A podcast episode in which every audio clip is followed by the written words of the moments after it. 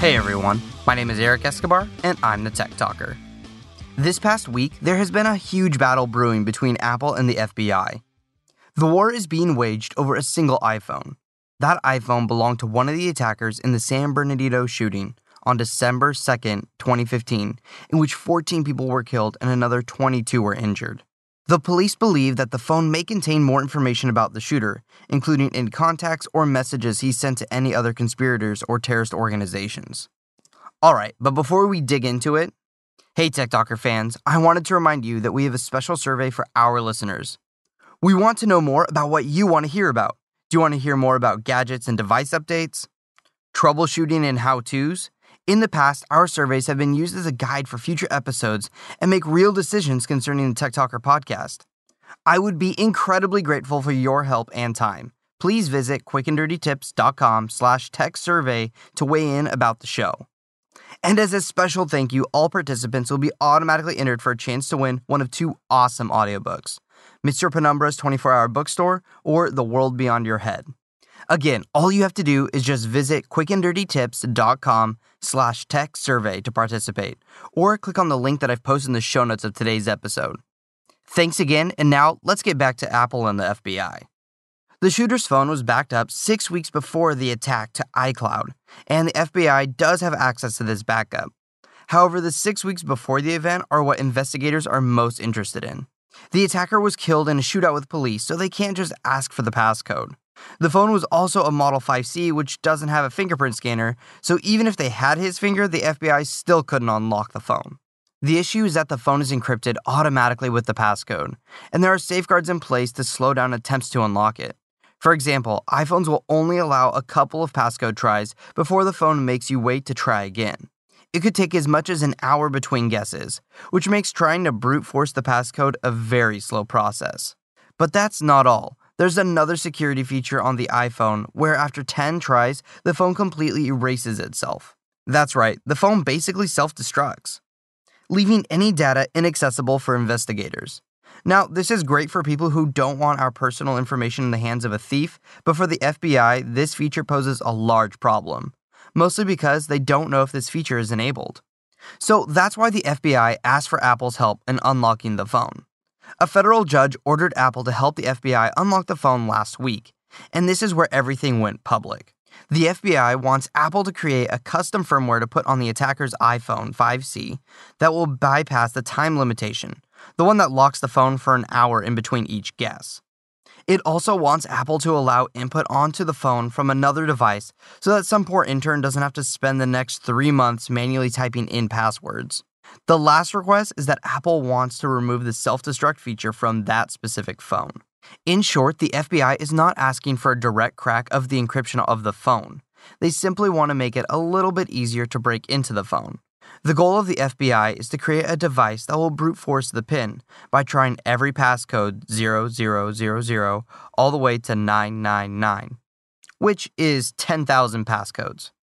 Now, if the one hour limit were in place, it would take the FBI over a year to try every pin.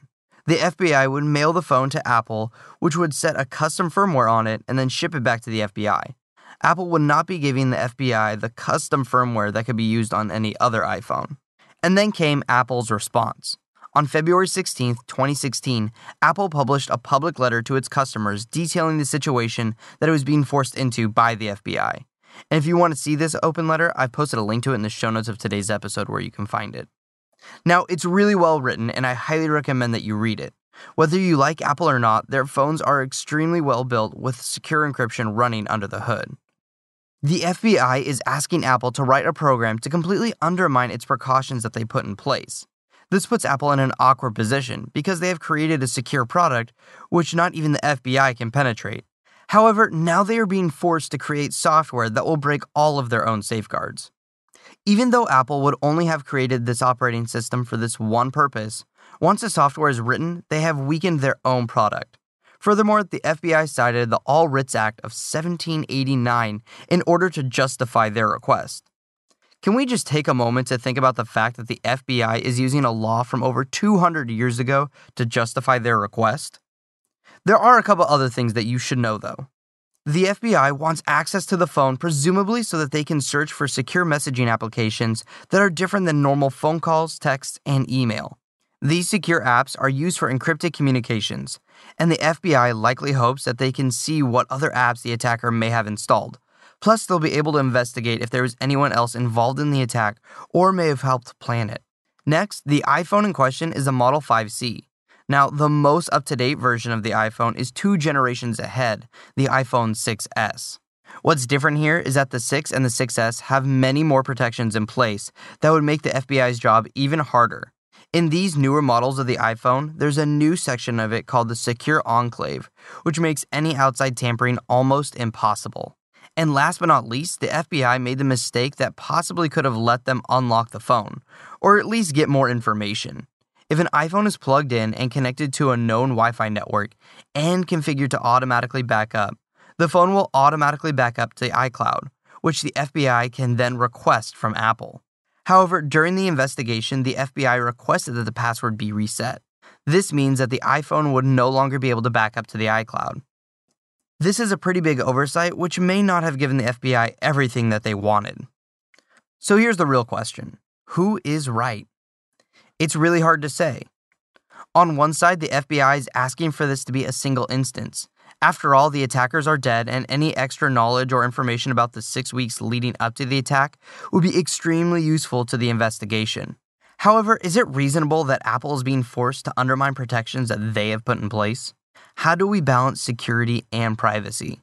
Should we destroy privacy so that the government can find a terrorist? Should we build stronger encryption to keep everyone's data safe and make prevention and investigations of future attacks harder for law enforcement? What's reasonable here? This is definitely something we will see get more news attention in the future. As it stands, Apple is not complying with the FBI's request. As time goes on, it will be interesting to see what other tech companies come forward to support Apple, such as Facebook and Google. If you have any other thoughts about this podcast, I'd love to know what your opinion is. And again, if I don't already sound like a broken record, just a reminder to please take the Tech Talker survey. You'll be entered in to win a free audiobook. Just visit quickanddirtytips.com slash tech survey. And to make your life easier, we've even included a link on the show notes of today's episode. Help us make the show better, and thanks so much for participating. Be sure to check out all of my earlier episodes at techtalker.quickanddirtytips.com. And if you have any further questions about this podcast or make a suggestion for a future episode, post them on the Tech Talker Facebook page. And until next time, I'm the Tech Talker. Keep your technology simple.